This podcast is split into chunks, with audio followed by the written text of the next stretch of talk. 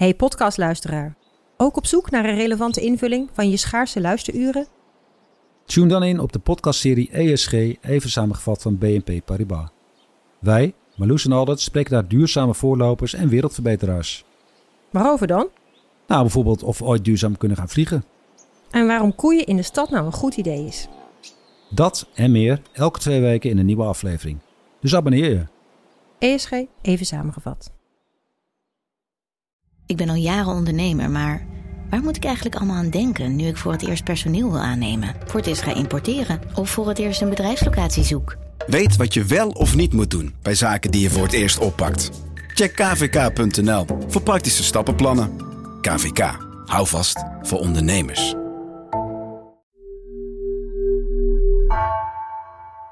NRC is op zoek naar nieuw talent. Wil jij op de redactie komen werken als audiomaker of schrijver? Meld je dan aan voor ons traineeship. Meer informatie vind je op nrc.nl/slash vacatures. Vanaf de redactie van NRC het verhaal van vandaag. Mijn naam is Floor Boon.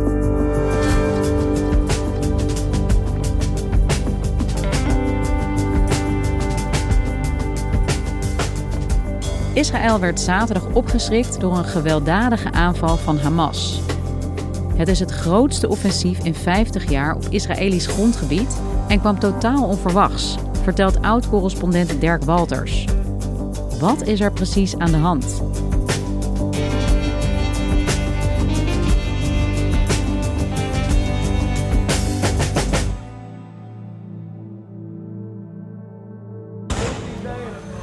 Zaterdag werd Israël totaal overvallen door een aanval van Hamas. Hamas dat is de, de, groep die het Palestijnse gebied Gaza bestuurt. Er werden duizenden raketten afgevuurd en Hamas-strijders vielen Israël binnen. Zeker 100 doden en bijna 1000 gewonden in Israël na de onverwachte aanval door Hamas.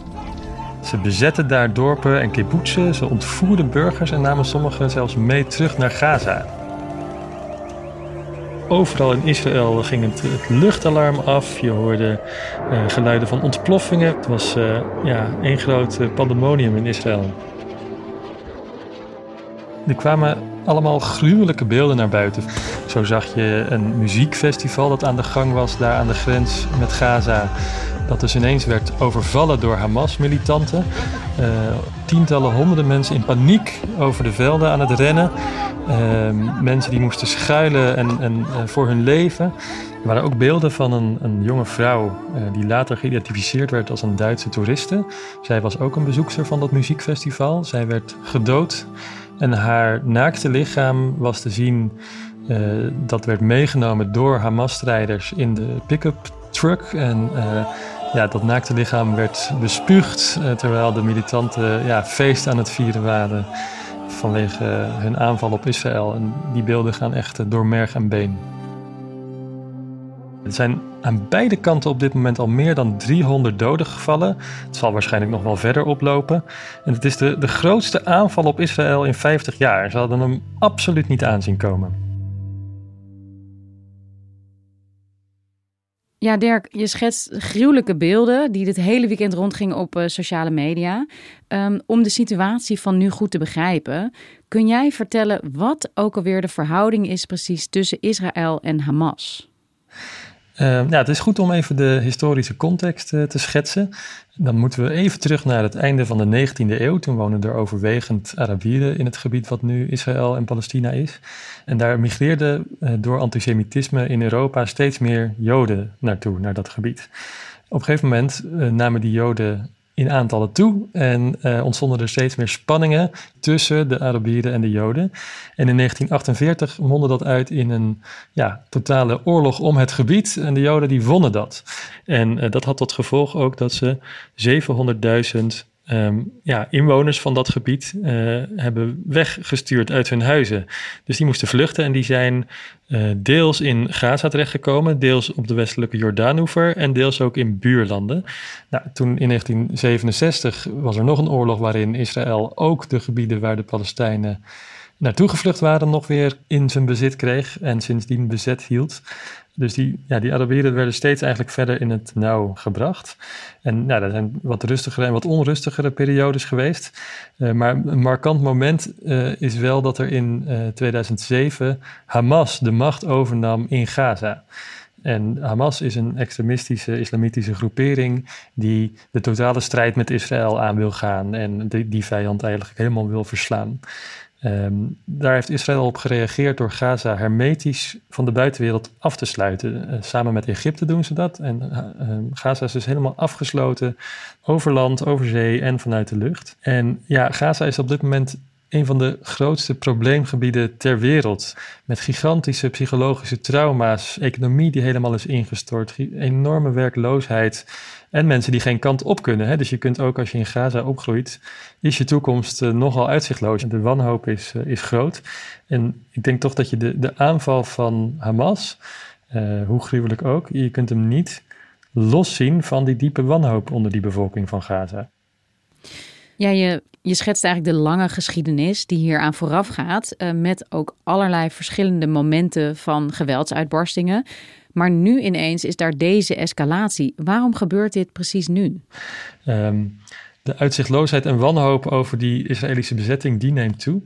En kijk, zo'n operatie als wat Hamas nu heeft gedaan, dat, dat vergt natuurlijk ook maanden planning. Dus dit is niet een reactie op iets wat gisteren is gebeurd, maar het lijkt eerder een reactie op iets wat de afgelopen jaren uh, gebeurt.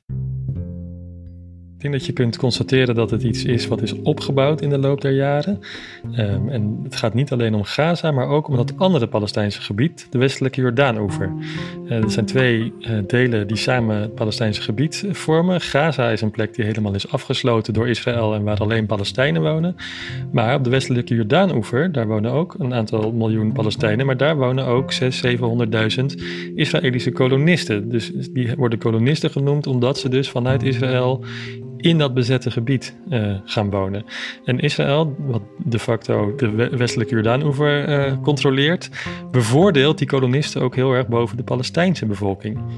En uh, Israël heeft op dit moment de meest rechtse regering uit zijn geschiedenis.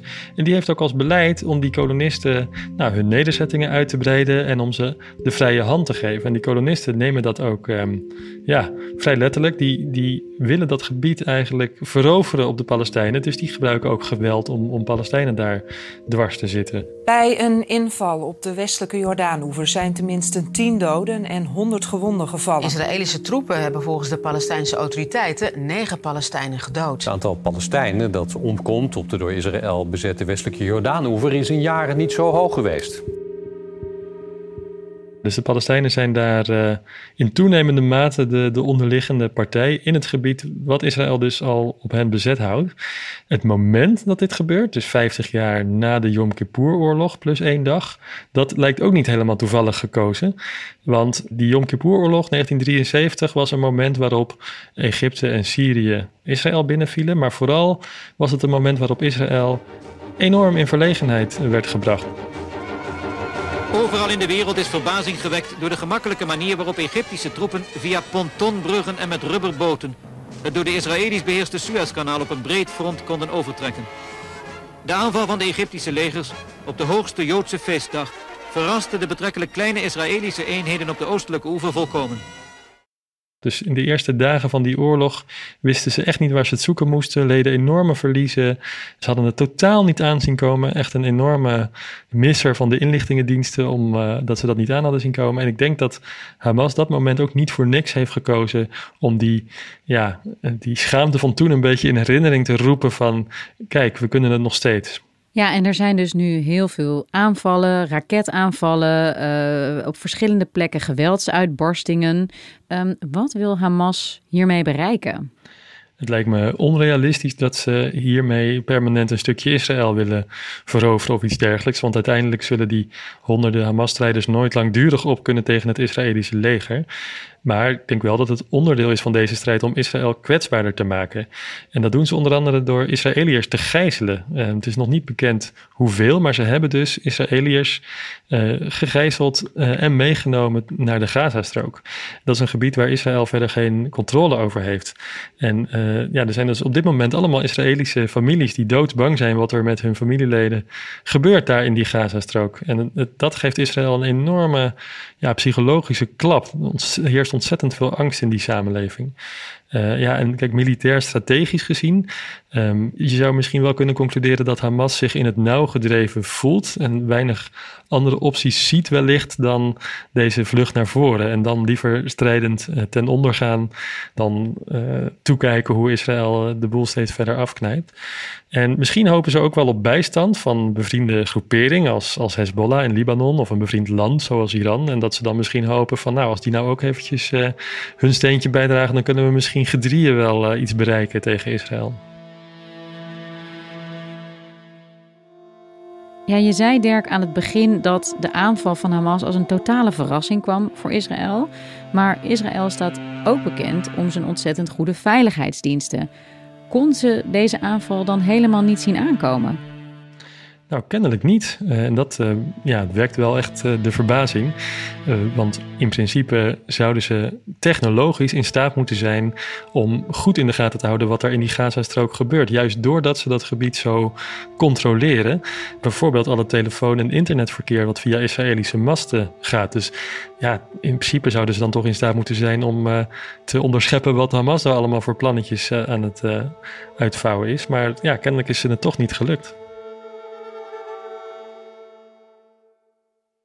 En Dirk, um, we hebben het nu vooral over de binnenlandse context. Je noemde net ook al even de mogelijke hoop van Hamas op bijstand uit andere landen. Um, welke rol speelt eigenlijk die hele diplomatieke context in het Midden-Oosten waarbinnen zich dit nu afspeelt? Ja, kijk, Israël staat normaal uh, gesproken, stond het historisch gezien al heel alleen in de regio. Je had natuurlijk allemaal Arabische landen die zich uh, overwegend identificeerden met de Palestijnen. En dus automatisch daarmee ook een vijand uh, waren van Israël. Nou, nu heeft het in de loop van de decennia wel wat vredesakkoorden gesloten. Met buurlanden zoals Egypte en Jordanië is er formeel vrede. Maar er waren nog heel veel andere Arabische landen waarmee het geen vrede was. Nou, dat is daar, sinds een aantal jaar komt daar steeds meer verandering in. Ook een beetje onder druk van Amerika. Uh, maar in 2020 bijvoorbeeld werden er uh, echte vredesakkoorden gesloten tussen Israël en de Verenigde Arabische Emiraten bijvoorbeeld. En um, ja, dat doen ze dan onder andere vanwege uh, economische voordelen. Nou, niet soortgelijk staat nu op het punt zo'n beetje te, te gebeuren met Saoedi-Arabië. Dus toenadering tussen Israël en Saoedi-Arabië. En uh, dat is wel opmerkelijk, omdat Saudi-Arabië van oudsher altijd ja, toch echt wel een vriend van de Palestijnen was.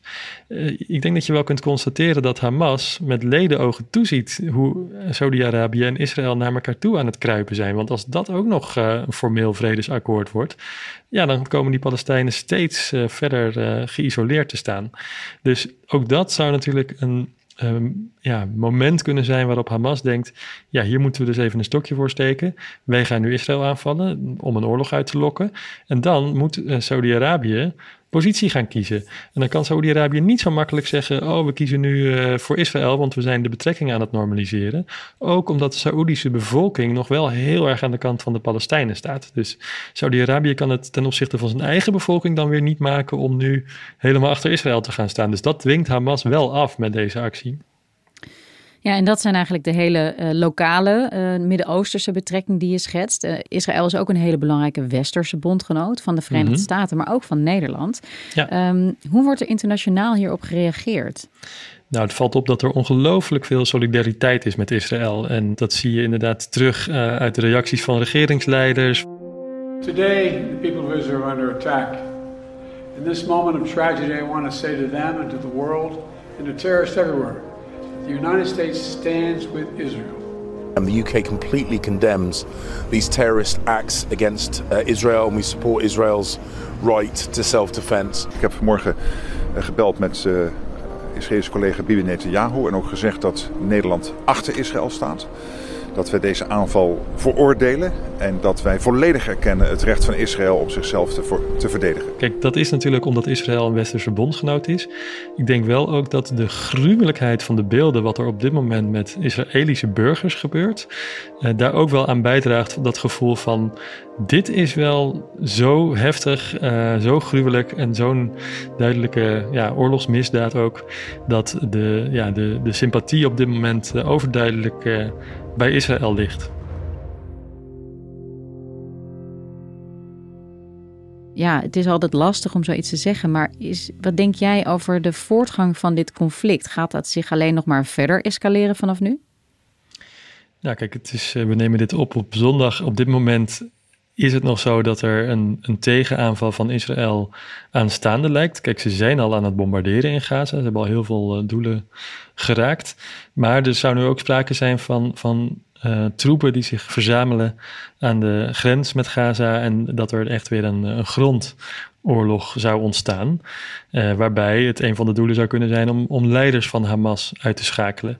Nou ja, wat je kunt zien aankomen is dat daarbij ook zeker veel burgerslachtoffers uh, zullen vallen. Nu zegt Israël altijd dat ze dat proberen te voorkomen, maar dat Hamas nou eenmaal zich verschuilt achter burgers. Dus als ze die Hamas uh, mensen willen raken, dan zullen er helaas dan toch ook wel burgerslachtoffers vallen. Dat is hoe Israël deze kwestie um, benadert. En wat ook nog interessant is om in de gaten te houden is het uh, noorden van Israël.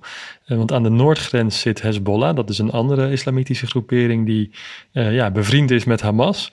En ook zij hebben vanuit Libanon dan tienduizenden raketten op Israël gericht staan die ze zouden kunnen afvuren. Ze hebben al wat waarschuwingsschoten gelost.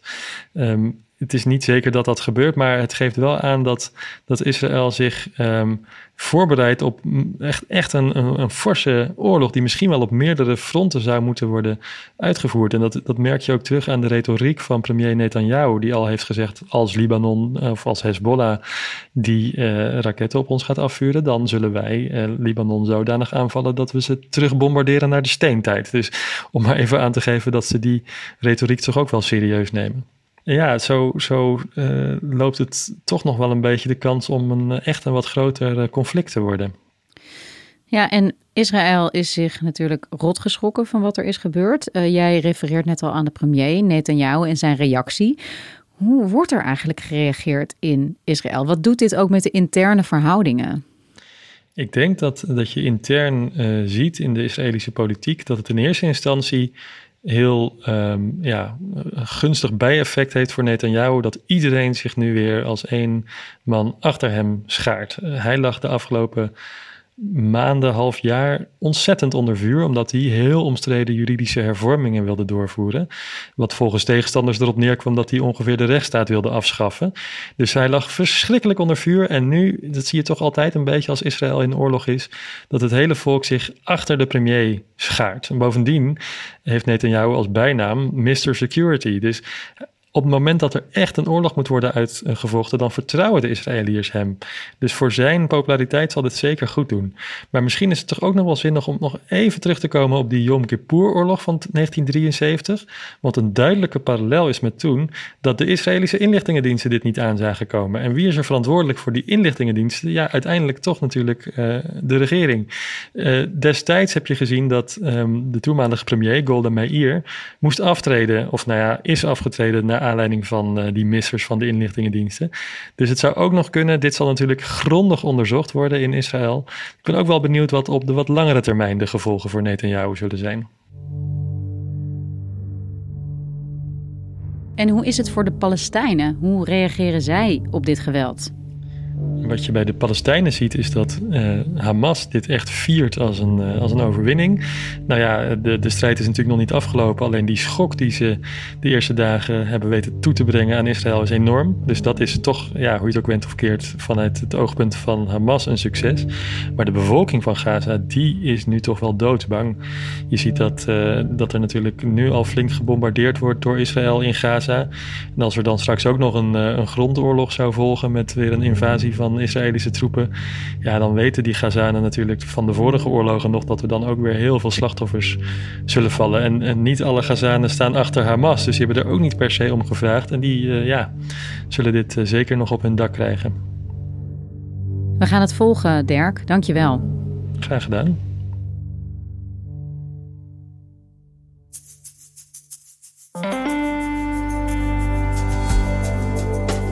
Je luisterde naar vandaag, een podcast van NRC. Eén verhaal, elke dag. Deze aflevering werd gemaakt door Mila Marie Bleeksma, Nina van Hattem en Jan-Paul de Bond. Coördinatie Henk Ruigrok van der Werven. Dit was vandaag, morgen weer.